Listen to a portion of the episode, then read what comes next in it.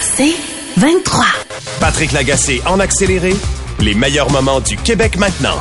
Voici Patrick Lagacé les municipalités du Québec n'ont jamais eu autant de responsabilités qui relevaient auparavant euh, exclusivement du provincial ou du fédéral. On va parler par exemple d'itinérance un peu plus tard l'émission avec euh, la mairesse de Longueuil, Catherine Fournier, mais il y a aussi tout ce qui touche les changements climatiques. Ça pèse lourd sur les villes. On peut penser aux inondations, aux vagues de chaleur, les feux de forêt, les tempêtes. Les villes sont souvent aux avant-postes des changements, des effets des changements climatiques. On va parler de tout ça avec François William Croteau. Il est l'ancien maire de l'arrondissement Rosemont, Petite Patrie, professeur associé à l'ESG UCAM ces jours-ci et auteur du livre S'adapter demain, les villes résilientes. François, bonjour. Bonjour, Patrick. Donc, pourquoi est-ce qu'on dit que les villes sont euh, aux avant-postes des changements climatiques? Parce que les impacts des, euh, des tempêtes liées à la au réchauffement climatique attaquent directement les territoires. C'est-à-dire euh, que ce soit les inondations, oui, les feux de forêt, mais on le voit en ce moment, l'hiver, euh, avec les changements radicaux, ça fait en sorte que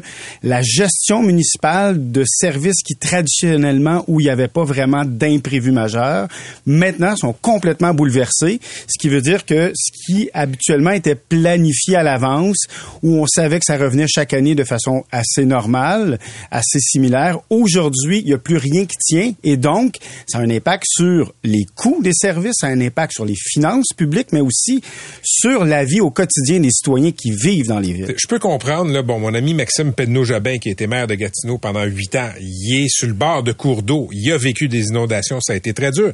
Des villes en milieu forestier, on peut penser aux incendies de forêt, Rosemont, petite patrie, c'est quoi les effets des changements climatiques de cet arrondissement que tu as dirigé pendant des années? Ben, il y en a, je vais y aller rapidement, trois impacts majeurs. Le premier, on le voit, le déneigement une ville comme Montréal dans des quartiers aussi densément occupés, ça veut dire que lorsque des dérèglements de cet ordre-là, avec des trottoirs, des bandes neige gelées, ça a un impact complet sur l'économie, sur le déplacement des citoyens, sur les plus vulnérables qui sont isolés. Et donc, le coût du déneigement explose et ça crée des retards et de l'insécurité. Le deuxième, mais lorsqu'il y a des fortes pluies sur certains endroits trop minéralisés, par exemple des secteurs où à 90% le sol est minéralisé, ben minéralisé c'est quoi? C'est de l'asphalte? du béton. Puis l'eau va pas dans le sol, elle s'en va dans les égouts directement, ben ça fait du refoulement, les citoyens payent le prix et aussi euh, naturellement la municipalité. Puis le troisième, c'est les îlots de chaleur urbains. Ça c'est un impact sur la santé publique directement. Du moment où on a une hausse des températures l'été, hmm. qu'il y a plus de canicules et qu'il y a moins de verdissement et encore une fois, il y a trop d'asphalte et de béton, mais les plus vulnérables se retrouvent complètement esclaves d'un territoire qui fait trop chaud. Et là, ben, ça a des impacts sur euh, les endroits climatisés qui sont, euh, qui sont débordés, comme les bibliothèques et autres, etc., etc. Donc, c'est les poches des contribuables qui sont affectées directement. Donc, pas, obligé d'être sur le bord d'une rivière ou à côté d'une forêt qui peut pogner en feu Absolument pour en subir les euh, conséquences. OK. Euh, les villes ont demandé un pacte fiscal, un pacte euh, environnemental avec le gouvernement du Québec. On a réclamé 2 milliards de dollars par année au Québec. Québec est arrivé avec un plan de 5 ans, 1,8 milliard. C'est loin du compte. Est-ce que les villes exagèrent?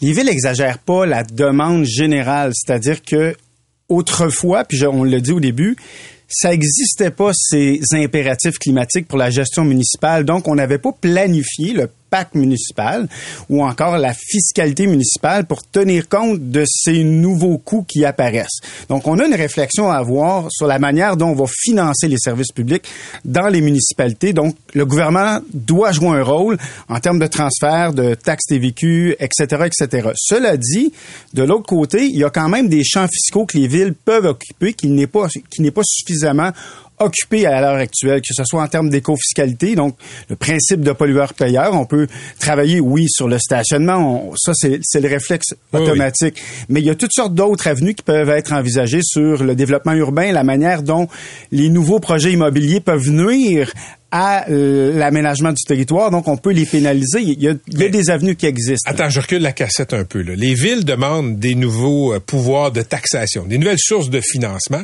Là, tu me dis que les villes n'occupent pas tout leur champ de financement. Montréal se prive de quel revenu, de quelle façon? J'ai pas les chiffres, mais euh, prenons rapidement la question du stationnement. C'est la question la plus facile à, à, réfléchir puis à imaginer une hausse de 50% du taux de tarification sur les cases qui sont pas tarifées actuellement. On parle de dizaines de millions pour la ville de Montréal rapidement.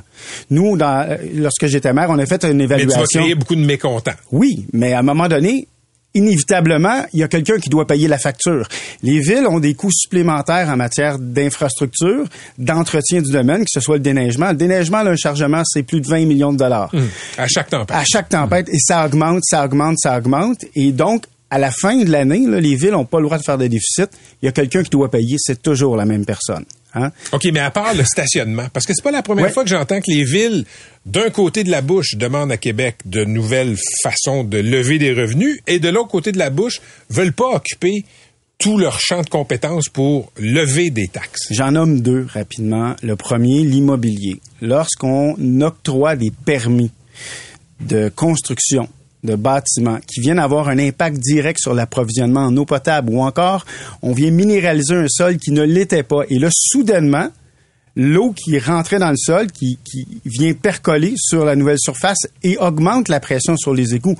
Prenons là, par exemple, le futur port à Contrecoeur. Hein, un espace où il y a 20 000 arbres. du port de Montréal. Exact. On va couper 20 000 arbres. On va minéraliser actuellement un sol qui est qui absorbe l'eau pluie. Demain matin, ce projet-là va créer une pression sur les égouts de la municipalité qui va devoir absorber. Donc, il faut, à ce moment-là, avoir un tarif qui va pénaliser les, les coûts directs que la municipalité doit absorber à cause de la crise climatique. Donc, c'est des avenues comme ça qu'on peut envisager et que les villes peuvent mettre en place pour réduire euh, le champ fiscal qui est uniquement l'impôt foncier pour le moment. OK, François William Croteau, je pense que tu es le gars tout désigné pour m'expliquer un concept qui n'a pas été super bien expliqué, je trouve, et qui a fait beaucoup rire il y a quelques mois quand il est apparu dans l'espace public, c'est-à-dire le concept des, des rues éponges. Mm-hmm. Ça, on nous a lancé ça comme ça. On va avoir plus de rues éponges à Montréal. Au début, j'ai ri.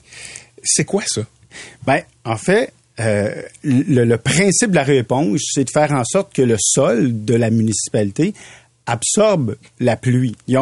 pour rapidement là, peu importe quel territoire vous vous trouvez dans une ville comme Montréal ou ailleurs, lorsque vous avez plus de 70% du sol qui a de l'asphalte et du béton, donc qui n'absorbe pas l'eau de la pluie.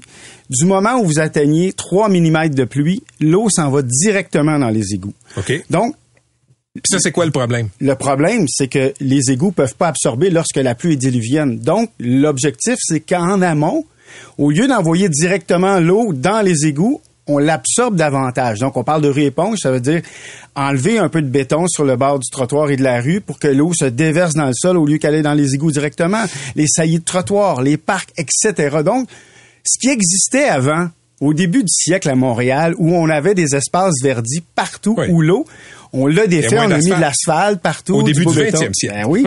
Et on a, parce que c'était plus facile à entretenir, Jean Drapeau a été un expert sur la minéralisation de la ville. C'était la modernité, c'était plus propre, c'était beau. Là, on est obligé de défaire ce qu'on a défait et, et on se retrouve dans une situation où on doit absolument déminéraliser nos villes, c'est l'enjeu clé. L'enjeu, c'est pas de grossir uniquement les tuyaux. Moi, ça me fait rire quand j'entends ces gens qui proposent des solutions. Ben, on a juste à grossir nos tuyaux de canalisation pour absorber la pluie. C'est la même réflexion que les autoroutes.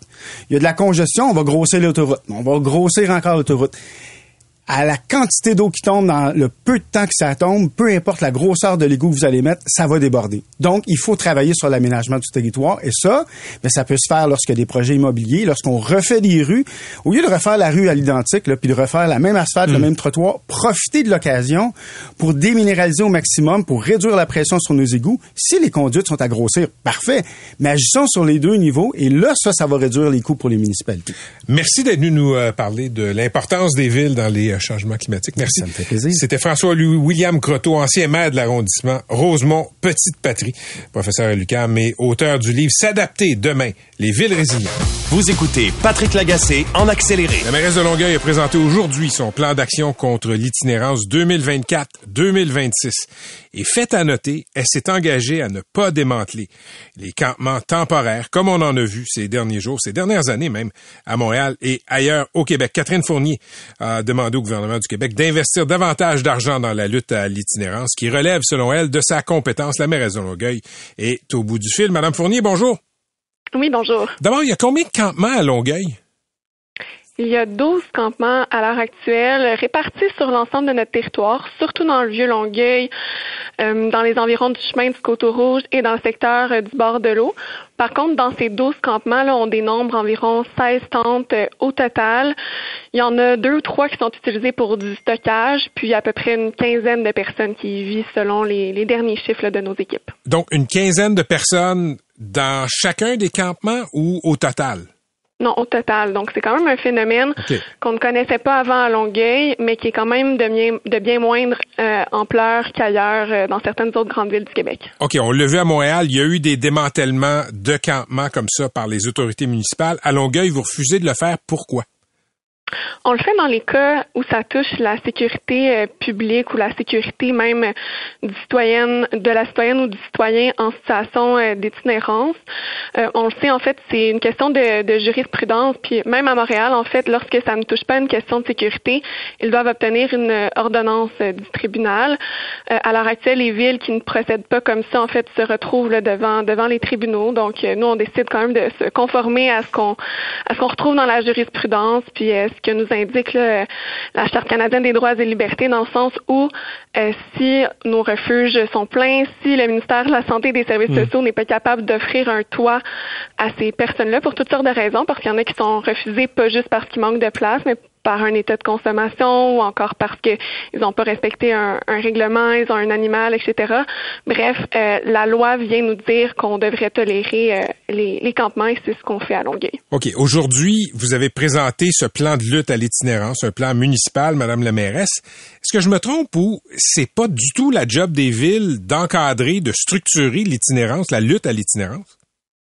Effectivement, l'itinérance, c'est une compétence partagée entre le gouvernement du Québec et le gouvernement euh, fédéral. Par contre, euh, les villes, évidemment, on est en première ligne euh, sur sur le terrain. Donc, quand on remarque des phénomènes comme ceux-là, des phénomènes qui touchent la, la, dignité humaine, c'est sûr qu'on est appelé à intervenir. Puis l'itinérance à, à Longueuil, auparavant, c'était surtout circonscrit dans le secteur du métro. Depuis la pandémie, on le sait, il y a plus facteurs comme la crise en habitation, la crise de la santé mentale, la crise des opioïdes, des surdoses.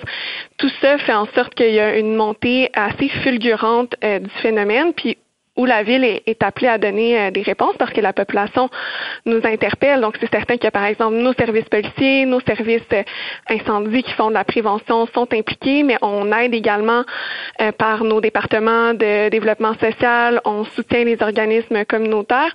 Donc, pour vous donner une idée, cette année à Longueuil, c'est un budget qui est pas très loin d'un million de dollars mmh. qui est consacré à, à l'itinérance. C'est correct, mais on pense que quand même les villes peuvent euh, jouer un rôle, surtout un rôle de leadership pour ce qui est de la, du vivre ensemble puis de la cohabitation sociale. D'ailleurs, nous, on a une, brigade qu'on a mis sur pied pour, euh, pour aider dans les quartiers où il peut y avoir euh, davantage de tensions, quoique les gens sont très, très solidaires et compréhensifs.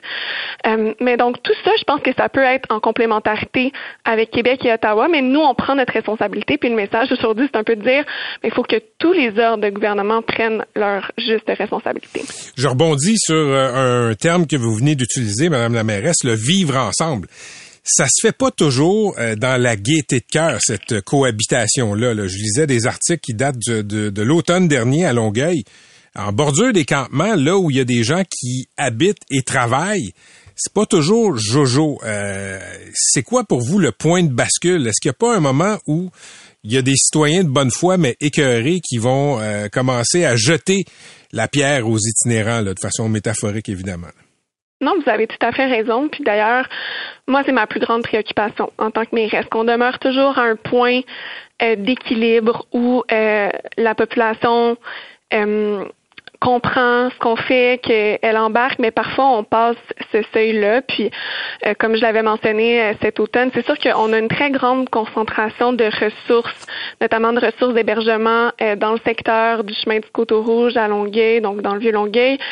Et on, on, croit en fait que l'occasion va bien se présenter puisqu'on démarre un projet de logement sociaux spécifiquement destiné aux personnes qui sont en sortie de l'itinérance, de déménager un refuge d'urgence un peu plus près du secteur euh, du métro pour euh, justement assurer que ce quartier-là, en, particulier, là, ne soit hmm. pas ne soit pas trop surchargé. Ceci dit, on va également cette année-là mener une campagne donc de cohabitation sociale, de sensibilisation auprès de la, population, auprès de nos propres employés également municipaux, hein, parce que évidemment, je donnais l'exemple d'un refuge d'urgence sur le chemin du Coteau Rouge à l'angle de la rue Bourassa, il y a une bibliothèque municipale, puis évidemment, il y a des citoyennes et des citoyens en situation d'itinérance qui fréquentent la bibliothèque. Donc, on a besoin aussi d'appuyer euh, le personnel, puis euh, de voir justement euh, potentiellement même offrir des services d'entreposage pour convaincre les gens de ne pas stocker leurs hmm. leurs biens dans une tente. Puis même, c'est souvent quelque chose qui va peut-être décourager les gens d'aller chercher de l'aide dans des refuges parce qu'ils veulent rester avec leurs choses. Donc, on va déployer plusieurs actions du genre pour essayer de justement garder cet équilibre social. Mais Madame Fournier, je, je comprends la nécessité de faire de la formation auprès des employés, mais à la bibliothèque Claude-Henri Grignon, y a-t-il un niveau de formation qui prépare des employés, des bibliothécaires à dealer avec un itinérant qui renverse des chaises puis qui se met à hurler? Effectivement, c'est pour ça d'ailleurs qu'on a qu'on a dégagé une ressource de gardiens de sécurité. Hmm. on veut bien sûr soutenir notre personnel. Oui, une formation, mais il faut qu'il y ait un sentiment de sécurité. C'est absolument fondamental quand on parle de, de cohabitation, euh, de cohabitation sociale. Donc ça, c'est vraiment au, au cœur de ce qu'on fait. Puis je pense que c'est en matière d'itinérance, c'est le plus grand rôle que peut jouer euh, une ville. Puis ce qu'on a dit aujourd'hui, puis les mesures qu'on va déployer vont bien le démontrer, c'est qu'on joue pleinement cette, cette responsabilité-là. Merci d'avoir été avec nous, euh, Madame Fournier. Je vous souhaite une bonne soirée. Merci à vous. Salut, c'était Catherine Fournier, la mairesse de Longueuil, sur l'enjeu de l'itinérance. On le dit souvent, ce n'est plus qu'un problème uniquement montréalais, même pas montréalais des quartiers là, du centre-ville. Euh, à Montréal, il y en a dans plusieurs quartiers et on le voit, ça se répand un peu partout euh, dans toutes les villes du Québec. Patrick Lagacé en accéléré les meilleurs moments du Québec maintenant. Voici Patrick Lagacé. Les profs, les professionnels de l'enseignement commencent à prendre connaissance du détail des ententes de principe conclues entre leurs syndicats et le gouvernement. Et je vous le dis, il y en a plusieurs qui sont déçus, ça parle de défaite. Il y a des profs, des professionnels qui m'écrivent en me disant qu'est-ce que vous en pensez? Ou en me disant ce qu'ils en pensent et c'est rarement ceux qui en pensent beaucoup de bien qui m'écrivent. Après ça, est-ce que euh, quand les euh, syndiqués vont être appelés à voter, est-ce que ça va être rejeté? Je pense que c'est comme faire cette prédiction là, c'est un peu comme essayer de lire dans les entrailles d'un poulet. C'est un peu compliqué. On va prendre le pouls avec euh, deux syndiqués. Martin Verrette est orthopédagogue dans une école secondaire de Montréal et Sylvain Duclos lui enseigne dans une école secondaire les mathématiques. Je les accueille. Salut Monsieur Verrette, salut Monsieur Duclos. Bonjour. Parfait. Monsieur, Monsieur Verrette, je vais commencer avec vous. Vous êtes orthopédagogue et euh, vous, vous faites les plans d'intervention. Les élèves en difficulté, ils passent dans votre bureau et ce qui a euh, été au centre des négociations, c'est ce qu'on appelle la composition de la classe. Les profs, ce qu'ils voulaient beaucoup, c'est d'avoir moins d'élèves en difficulté, par exemple, dans leur classe pour avoir une euh, charge de travail allégée. Qu'est-ce que vous pensez du détail de ces ententes de principe? Ben, je veux juste mettre au clair, par contre, que les plans d'intervention se font en collaboration avec les enseignants. Je les fais pas toute seule, mais c'est sûr que ça fait partie de ma tâche et je suis libéré pour le faire euh, aussi. Euh, pour moi, je pense que les ententes sont aberrantes. On nous donne plus d'argent au lieu de nous donner du service pour nos élèves. Je pense que ça ne change rien aux conditions d'enseignement, puis que ça ne permettra pas de garder nos enseignants.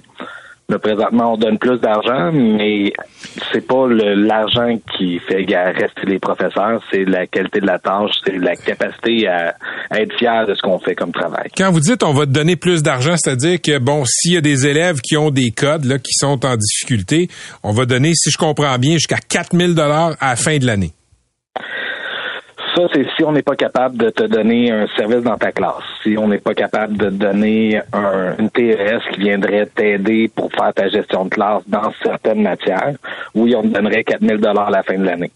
Par contre, euh, pour réussir à, faire ça, il faudrait qu'on ait plus de TS. C'est aussi un métier qui est en pénurie. Alors, euh, penser qu'on va avoir une TS dans notre classe pour nous aider, c'est rêver un peu. Mais Martin Verrette, la composition de la classe, alléger la tâche des enseignants-enseignantes, il me semble que c'est l'objectif numéro un du des syndicats.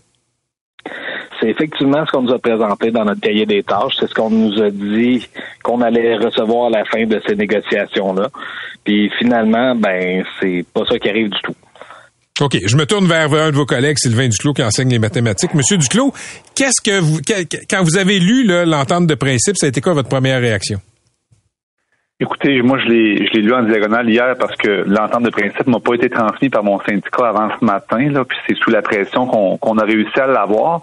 Euh, je vous dirais que j'ai été, j'ai pas été surpris parce que j'avais lu l'entente de la FAE, puis c'est quand même très semblable, mais effectivement, au niveau salarial, c'est bien, il y a des belles choses, mais au niveau de la composition de la classe, il y a essentiellement rien de, de, de, de majeur qui va nous faire dire que ça va s'améliorer dans les cinq prochaines années. On n'est pas inconscient, là. on le sait qu'on a une pénurie, que des éducatrices spécialisées, on n'en a pas, que des autres pédagogues ont quitté le réseau, que des enseignants, on en manque. On sait que ça se réglera pas demain matin.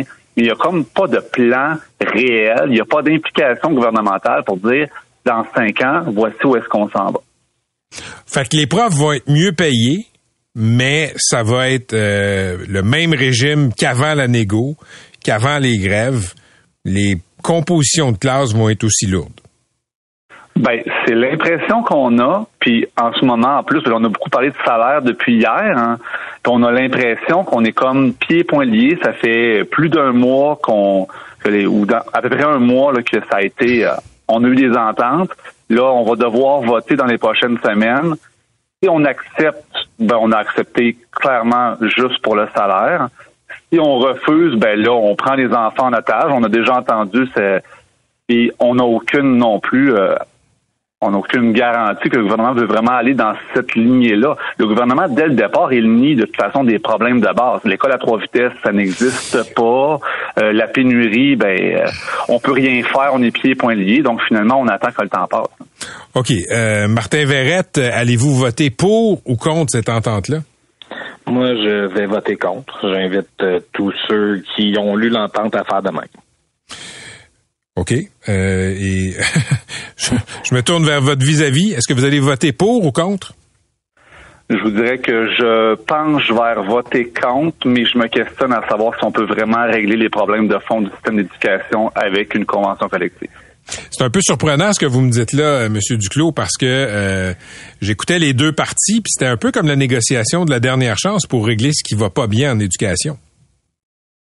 Ben oui, ben c'est comme ça que ça a été vendu. Hein. Il y a beaucoup de marketing autour des modes de négociation. Là, on mm. parle de négociation de dernière chance, etc. Mais il, va y en avoir combien des dernières chances? Mais effectivement, il y a des gens qui n'entreront pas dans le réseau. Il y a des gens qui au final vont quitter le réseau. Là, on a dit qu'il n'y en a pas eu tant que ça qui ont quitté pendant la grève, mais il y en a plusieurs qui vont finir leur mandat puis qui vont trouver d'autres choses. Euh, donc, euh, effectivement, on s'enligne pas sur une belle tangente. OK. Monsieur Verrette, qu'est-ce que vous entendez autour de vous? Vos collègues vous disent quoi sur leurs intentions de vote? Il y a deux choses qui arrivent. Ben, c'est sûr que moi, je suis dans la FAE. Alors, après les pertes financières qu'on a eues dernièrement, il y en a beaucoup qui se disent qu'ils ne seraient pas capables de, retourner en moyen de pression ou qu'on retourne en grève et qu'on perde encore de l'argent. Fait que ça, j'ai ce côté-là sur le plan de l'insécurité financière. Puis pour le restant, ben tout le monde est d'accord que cette convention-là n'est même pas un pas dans le bon sens pour essayer de régler les problèmes de composition de la classe. OK. Sylvain Duclos, vous, vous, vous êtes syndiqué avec, euh, je ne veux pas me tromper, le FAE ou FSE? La FSE, c'est oui. OK, parfait. Euh, tout a été dit du côté des syndicats sur le gouvernement. Qu'est-ce que vous pensez de la performance de votre syndicat dans cette négo-là et du résultat des courses avec l'entente qui vous est présentée? Ben, je vous dirais que vite comme ça, c'est sûr que j'ai pas eu les explications en détail de la part de mon syndicat. Il y a peut-être des choses que j'ai pas vues, là. Mhm. Mais vite comme ça, j'ai l'impression que le discours est pas en adéquation avec les résultats. Je me questionne sur la stratégie d'un front commun. C'est-à-dire qu'il y a beaucoup, beaucoup d'emphase et d'énergie qui semble avoir été mise sur tout ce qui est salarial, intersectoriel. Euh, puis au niveau de la composition de la classe, comme je vous l'ai dit, on le voit pas. Est-ce que ça vient de, de décider au niveau de la négociation ou c'était une fermeture totale hmm. du gouvernement qui voulait pas s'engager? C'est possible, ça aussi. OK. Monsieur Verrette, vous, vous êtes FAE, c'est ça? Oui. Ben, Évaluez-moi la performance de votre syndicat. Euh, ben, moi, j'étais pas au table de négociation non plus. Je sais pas quel niveau de fermeture, à quel niveau de fermeture on a fait face. Mais la seule chose que je peux dire, c'est qu'avec cette grève générale illimitée là, ben, on a parlé d'éducation plus que dans les dix dernières années combinées. Fait que pour moi, si on a réussi à ramener le sujet sur la table, ben ça va peut-être permettre de pouvoir faire des avancées dans les prochaines conventions, puis que les gens soient conscients des difficultés qu'on vit dans nos classes. Je pense qu'il y aurait peut-être eu un échelonnage qui aurait pu être fait dans les moyens de pression, mais en même temps, ne sachant pas ce qui se passe réellement aux tables de négociation, c'est difficile de me prononcer là-dessus.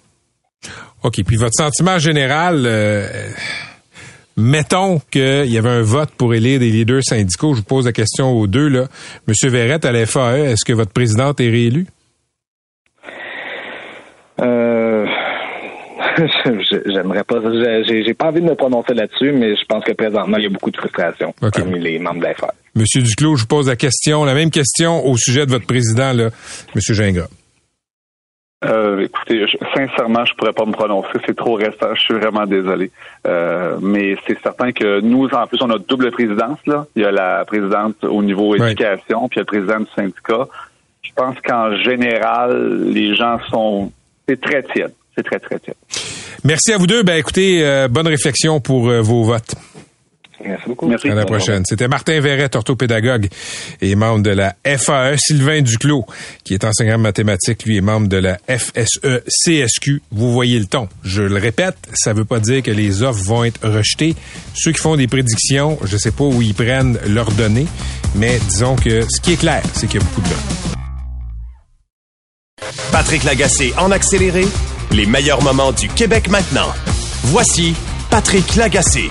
Voici Catherine Beauchamp, mais surtout voici Valérie Roberts, notre amie Oui. collaboratrice qu'on entend euh, à C'est quoi, qu'on entend aussi chez euh, chez Luc Ferrandez, qui nous arrive avec un livre post-partum.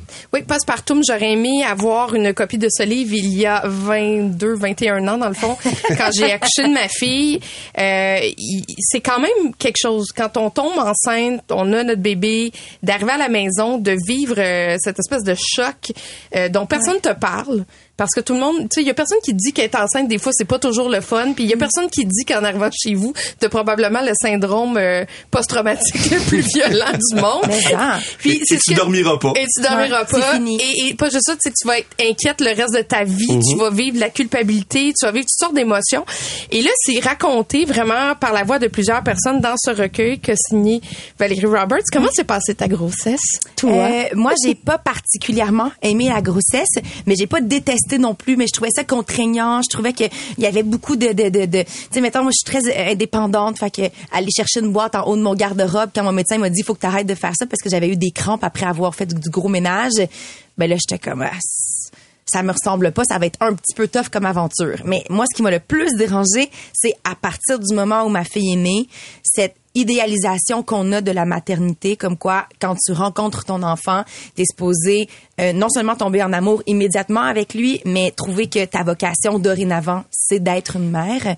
Puis quand tu le vis pas, le sentiment de culpabilité après, puis la honte, puis tu veux pas en parler, c'est ça que j'ai trouvé le plus difficile. Mais Valérie, j'allais te dire, tu sais, de tomber en amour avec ton enfant, ça, j'ai souvent entendu ça. tu sais. Ouais. Tu le vois, homme ou femme, puis bon, tu tombes en amour avec. Mais c'est c'est- c'est- c'est extrêmement difficile après ça. Puis Catherine le disait, ça te prépare pas. Moi, j'en ai eu un, mon Dieu. Puis je je- je suis juste, entre guillemets, juste le père. Euh, en fait, t'as pas le changement hormonal. Je pense le qu'elle est là, la c'est ce que je veux différence. T'as pas le changement hormonal, ton corps bon n'a pas changé. L'accouchement est, est- est comme un, c'est comme un capotage de voiture Ben d'auto oui, pour la femme. C'est un accident de voiture, là. Mais il n'y a rien qui te prépare à ça. Qu'est-ce qui a été le plus dur pour toi dans la découverte de ce que tu appelles le quatrième trimestre? Ouais. C'était le sentiment euh, de regret d'avoir eu un enfant. Ah ouais. Parce que ça, quand tu le dis, tu sais, même, même, ça, je veux dire, j'ai fait beaucoup de thérapie pour être capable de le dire avec autant de laisser aller, là. Mais sentir que c'est, finalement, c'était peut-être un mauvais choix d'avoir un enfant, ça, c'est tragique. Parce que tu te dis, je peux pas, c'est pas un sac à main, euh, c'est pas, euh, je peux pas le retourner au magasin, c'est, c'est, elle est là, là. Fait que là, plus ça avance, plus tu te sens prisonnière, mais dans le fond, en- avec, avec le recul, ce que je réalise, c'est que c'est pas d'avoir l'enfant que je regrettais. C'est la limite de pas savoir qu'est-ce qui va se passer véritablement. Mm, C'est de pas avoir eu quelqu'un autour de moi qui me dit, hey, en passant, tu vas voir, là, tu penses que ça va être extraordinaire, puis peut-être que ça va l'être, peut-être que tu n'en vivras pas des gros changements, mais ça se peut que tu vives une hypervigilance telle que tu as de l'anxiété dans le tapis. Puis moi, c'est ça qui m'arrivait, j'avais peur qu'elle meure en continu. Je trouvais ça c'est presque cruel comme situation parce que je me disais, la journée où on va me l'enlever, je serai jamais capable de passer par-dessus, tu sais. C'est terrible ce sentiment-là. C'est incroyable. Puis c'est difficile à exprimer en mots. Même mon amoureux, j'y ai parlé cette semaine parce qu'il a lu le livre, puis il m'a dit, je trouve ça dur à lire ton livre parce que c'est des affaires que tu ne m'as pas dites. Mais il y a ça, ben ok, il y a ton chum. C'est mon chum, Il y a ton, chum, puis il y a ta fille qui va grandir. Un jour, elle aura copie de ce livre. Ouais. Quand elle va lire, j'ai Ouais. regretté, j'ai pensé regretter avoir eu un enfant. T'es-tu capable d'assumer ça devant elle? non seulement je suis capable d'assumer ça d'assumer ça devant elle mais premièrement je sais que notre relation tu sais quand j'ai pensé ça je la connaissais pas cette personne là deux ans et demi plus tard non seulement on est bien on est heureux mais notre relation qu'on crée elle est grande elle est puissante elle est heureuse elle est dans la joie elle sait cette petite fille là que je l'aime plus que tout au monde tu fait que j'ose espérer que lorsqu'elle lira ce livre là un seul non elle va être dans une bulle d'amour mais deux si un jour elle-même a un enfant J'aimerais qu'elle constate l'ouverture dans laquelle moi j'ai parlé de ça. J'aimerais bien que ce soit moins tabou que ce l'est actuellement. Puis j'ose espérer qu'elle va être bien, puis que si elle regrette d'avoir un enfant, c'est capable de me le dire, puis je vais lui dire inquiète-toi pas, tu vas voir, c'est une cool aventure. Extrait de la messagerie, Valérie Roberts. Merci, merci, merci Valérie de dire ces choses-là. Je suis maman d'une poulette de neuf mois et je me suis senti exactement comme Ouais. ça au début. C'est Il- tellement dur là. Oui, non, mais mais il y a quand même quelque chose de paradoxal dans le fait d'aimer l'enfant, d'être prêt à donner sa vie pour l'enfant, mais aussi de concevoir que Christy, c'est de la douleur, c'est de l'anxiété, c'est du renoncement aussi. Les renoncements qui t'ont le plus surpris, c'est quoi? Ben Surprise? après, euh, toutes. Tu sais, je veux dire, le- la responsabilité énorme que ça représente d'avoir un enfant. Euh, moi, j'allais voir des spectacles, quoi, quatre, cinq soirs par semaine, tout à coup. Oh mon Dieu, si je vais aller voir un spectacle, c'est une toute autre Trouve une aventure. là. Ouais, ouais. Faut que je trouve une gardienne, sinon faut dise à mon chum, ben malheureusement, tu seras pas mon plus un. Ouais. La Après ça, il faut que j'assume que je vais être fatiguée parce qu'elle va se réveiller. Du... Tu sais, je veux dire, ça c'est comme une montagne. Moi, je capote sur le voyage. J'adore voyager avec elle, mais laisse-moi dire que c'est pas la même aventure avec un enfant J'ai vu des, des photos de ton chum. Je pense que tu à Chicago avec la petite. Oui. puis, euh, tu sais, je- c'est ça, tu vas pas nécessairement dans un restaurant jusqu'à minuit. Non, non, non. Avec tu ton vas, enfant. Tu y vas à 5 heures, puis à 18h30, t'es sorti parce qu'elle a commencé à pleurer, là. Euh, Valérie, t'as as trouvé des gens qui pensent euh, comme toi, puis il y a des gens aussi, t'as trouvé un paquet de femmes qui, qui partageaient ce que tu vivais. Comment t'as fait pour entrer en contact avec ces gens-là? Comment t'as fait pour trouver du monde qui pensait ça aussi, vu que c'est tabou puis que les gens osent pas en Ouais. parler? Et t'as tellement raison de poser la question parce qu'il y a certaines filles avec qui ça avait déjà cliqué, comme Ingrid Saint-Pierre, je l'avais croisée sur un plateau de télé, puis à demi-mot, on en avait parlé, puis je m'étais dit, je vais l'approcher euh, à l'écrit. Des fois, à l'écrit, tu sais, ça, elle prendra le temps d'y réfléchir, puis elle me répondra. Elle, c'était super positif. Mais sinon, je suis littéralement allée à la pêche. Ah oui, hein? T'as essayé, là. Ouais, j'ai écrit à plein de monde autour de moi, plein de filles autour de moi pour leur dire, écoute, moi, j'ai vécu telle, telle, telle affaire, j'ai écrit un livre là-dessus. Est-ce que toi, tu as des sentiments que tu aimerais me partager? Est-ce que le sentiment d'être incompétent, le sentiment de culpabilité, c'est des trucs qui t'allument? Puis, je te dirais, vraiment franchement, il y a une seule personne qui m'a dit, moi, je suis tout à fait en paix avec l'expérience Juste que une. je- Ouais, juste une personne. chanceuse, Puis, vraiment, mais, mais c'est, c'est, c'est, pour dire. J'en ai aucune idée. J'en ai aucune idée. C'est, c'est- tu sais, puis c'est drôle parce que quand je la, je la suis sur les réseaux sociaux, puis elle semble effectivement vraiment clairement très épanouie dans sa dans sa maternité. Puis tant mieux. Puis je pense que pour certaines personnes, d'avoir un enfant va donner un sens à leur vie. Puis ça, c'est plus qu'extraordinaire. Mais je pense aussi qu'il y a certaines femmes qui vont se rendre tellement dans un enfer dans leur tête dû aux hormones, dû au débalancement puis dû au changement parce que avant t'es pas une mère. Fait que quand tu deviens une mère, c'est tellement un gros changement. Je pense qu'il y a des gens qui vont se rendre jusqu'à la dépression postpartum. Ben, il y a, il y a cas, qui sont il y a en Gabrielle psychose, ouais, qui en exact. parle, elle, qui a fait une, une assez bonne ben dépression. oui, mais il y en a qui se rendent jusqu'à la psychose. Puis depuis que je parle de ce sujet-là, je vais vous le dire, là, c'est encore plus tabou, mais j'ai des témoignages par par dizaines de gens qui connaissent une femme qui a mis fin à ses jours dans les premiers mois de sa maternité parce n'en elle voyait pas la lumière. Elle était pas capable d'imaginer qu'elle serait heureuse un jour avec son enfant. Mais ça, c'est pas, c'est pas tant cette, cette, cette réflexion-là, c'est l'idée de se dire, mon Dieu, je dois être la seule, puis je me sens donc ben pas bien, puis mon corps hormonalement, il est tellement débalancé que j'y arriverai pas. Il y, a, il y a toutes sortes d'obligations de performance dans la vie. Dirais-tu qu'il y a une obligation de performance de bonheur quand on est mère? Ah oui. Parce que euh, souvent, c'est présenté la maternité, c'est comme une période de félicité, de bonheur. Écoute, je dis pas que ça n'existe pas, mais ce discours-là sur les côtés plus sombres, plus difficiles, ça fait même pas, ça fait pas 25 ans Mm. Qu'on en parle. là. Puis moi, je trouve ça quand même euh, intéressant parce que moi, je trouve que sur les réseaux sociaux, ce qu'on va montrer, c'est la famille, là, tout habillée en beige, en train d'aller aux pommes. Premièrement, il y a personne qui est habillé en beige, tu vas aux pommes. Là, t'es dans la boîte, là. Je, veux dire, je suis désolée, mais je, je- je- c'est, vous, c'est- Il y a vous de avez, soleil. mais vous avez débarqué du char, vous avez pris la photo, puis après ça, t'es allé recueillir Ouais. des pommes. Je veux voir la photo après, tu sais. Mais sinon, il y a aussi les mères à bout. Celles qui Ouais. sont plus capables, il faut qu'ils boivent euh, 3 litres de vin le vendredi parce qu'ils sont à bout de... Mais mettons, les, mettons juste les mères normales, celles qui ont des journées super chouettes, d'autres qui ont des journées un peu plus difficiles, celles qui ont vécu un quatrième trimestre où, euh, tu sais, à, l'hôpital, ils ont, ils ont peur de mourir, fait que là, tout, tout devient stressant pour eux autres. Les mères normales, mettons, dans la zone grise, là, c'est elles, je trouve, qu'on entend le moins, tu sais. T'as vu Et avec postpartum, ben c'est ça. En plus. Ouais, il y a, Oui, il y a un y exemple une, d'ailleurs, ouais, il y une en personne en Ouais. solo. Puis je voulais revenir sur l'allaitement. Moi, ça, je trouve que c'est la plus Ouais. grande pression. Puis je suis Ah, ben oui. contente qu'on en parle dans le livre. Écoute, t'arrives à l'hôpital. Non, mais ils donnent 18 techniques d'allaitement. Là, tu sais, Mm. football. T'as t'as des oreillers là qui sont à peu près euh, un mètre de haut. Là, tu sais, t'es comme t'es es entouré d'oreillers. T'as ton bébé, tout fonctionne. T'arrives chez vous, ton oreiller c'est une crêpe.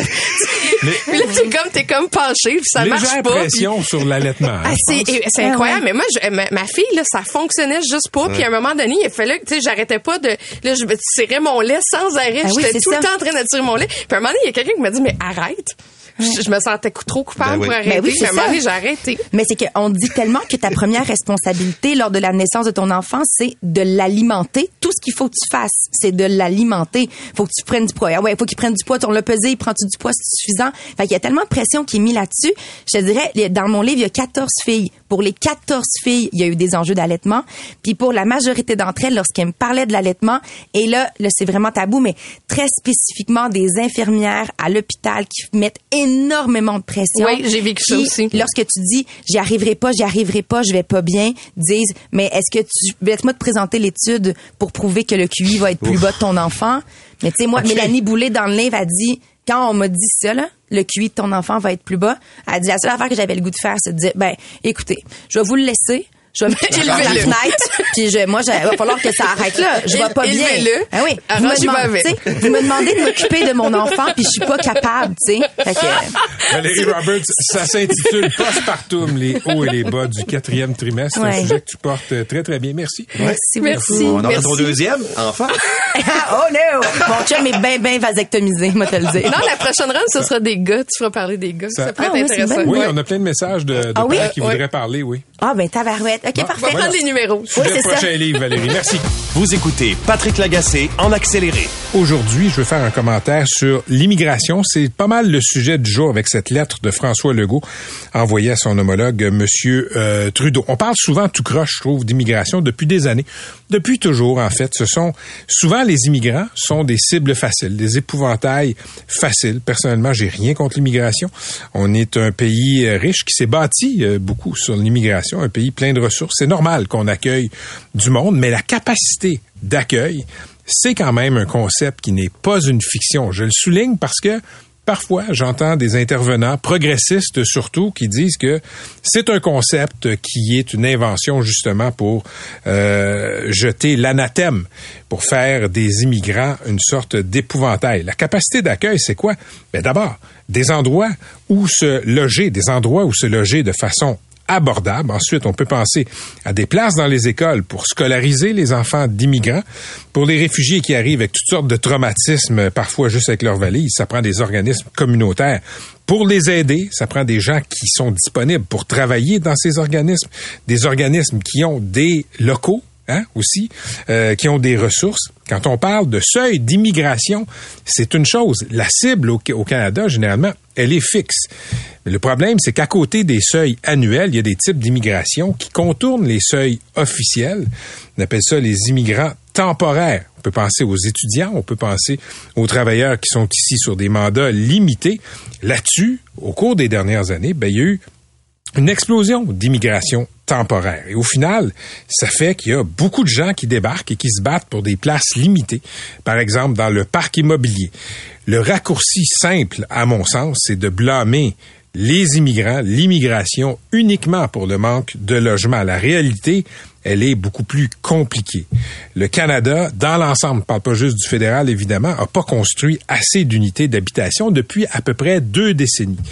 Euh, sur un graphique, quand on regarde la construction de logements, de nouvelles unités de logement depuis 20 ans, et quand dans le même graphique, on regarde la croissance de la population, c'est un V qui grandit et qui grandit. Ça met donc une pression très forte, l'immigration, sur le parc immobilier. Mais si on avait prévu depuis longtemps, si on avait créé des conditions pour que ce soit facile, lucratif de construire euh, au Canada, ben on n'en serait pas là. Et en négligeant ça, le logement, euh, pensons aux conditions d'investissement dans le logement, ben on crée de la pauvreté aussi. Parce que vous aurez beau gagner beaucoup d'argent, bien gagner votre vie, si vous devez dépenser une fortune pour vous loger, ben vous n'êtes pas ben, plus riche.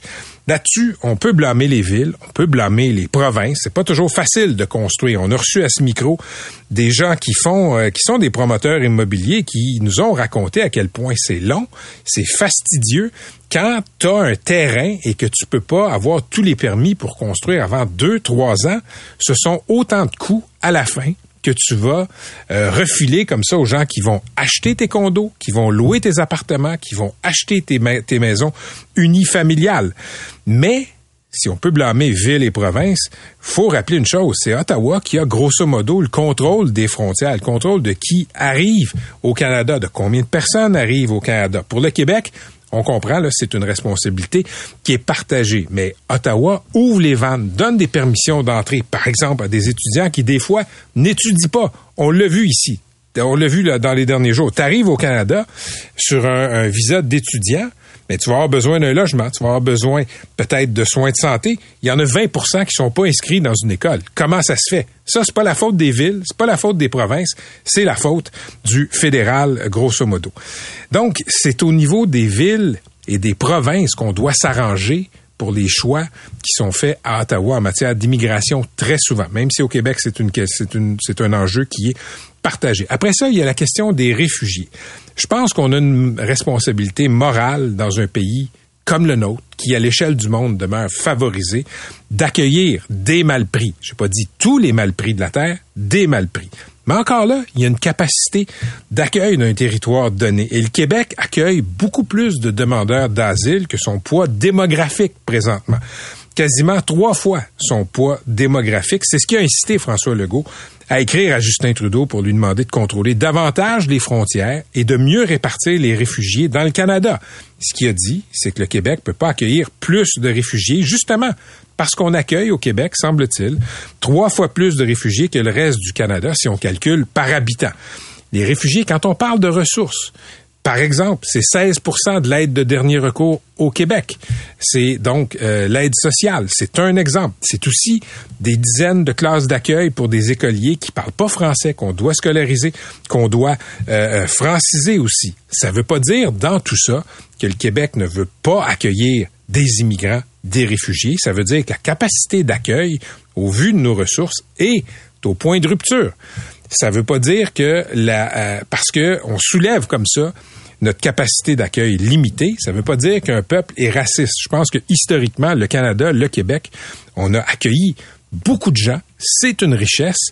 Mais là, quand on arrive au point actuel, je vais y revenir dans un instant, on peut créer des conditions qui vont favoriser la xénophobie. On va écouter Paul Saint-Pierre Plamondon, chef du Parti québécois, qui était chez Luc Ferrandez ce midi. On a prétendu pendant des décennies que si on voulait régler la pénurie de main-d'œuvre, il fallait hausser les seuils. C'est ce que Jean Charest disait lorsqu'il a fait passer les seuils de 35 000 à 50 000. Il n'y avait presque pas d'immigration temporaire à l'époque. Et ce qu'on constate après plusieurs décennies d'augmentation sans arrêt des seuils, c'est que la pénurie de main-d'œuvre ne disparaît pas.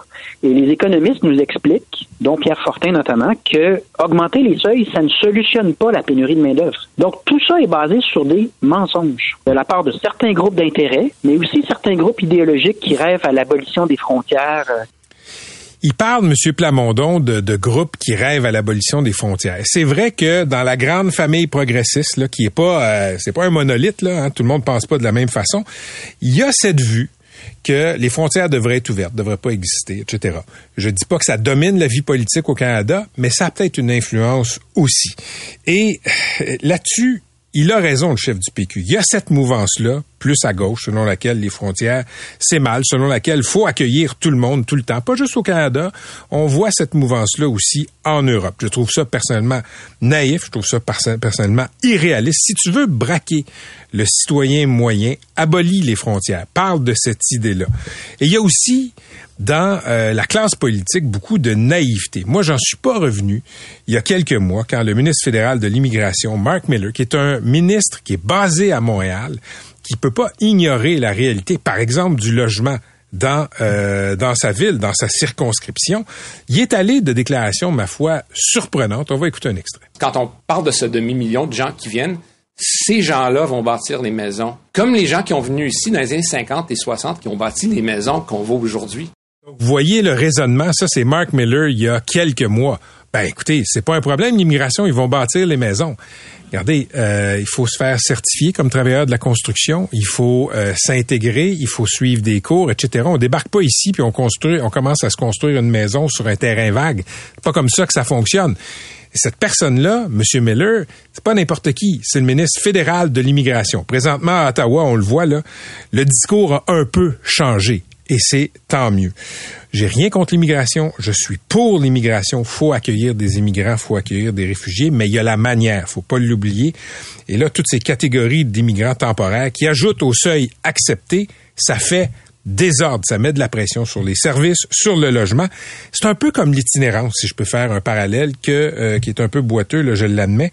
Il euh, y a personne qui veut lancer la pierre aux itinérants, ce sont les plus poqués de notre société. Mais si vous laissez les campements d'itinérants s'établir partout, tout le temps, en toutes circonstances, vous allez créer du ressentiment. Vous allez créer des, des conditions aussi pour que des politiciens adoptent des politiques et des règles répressives.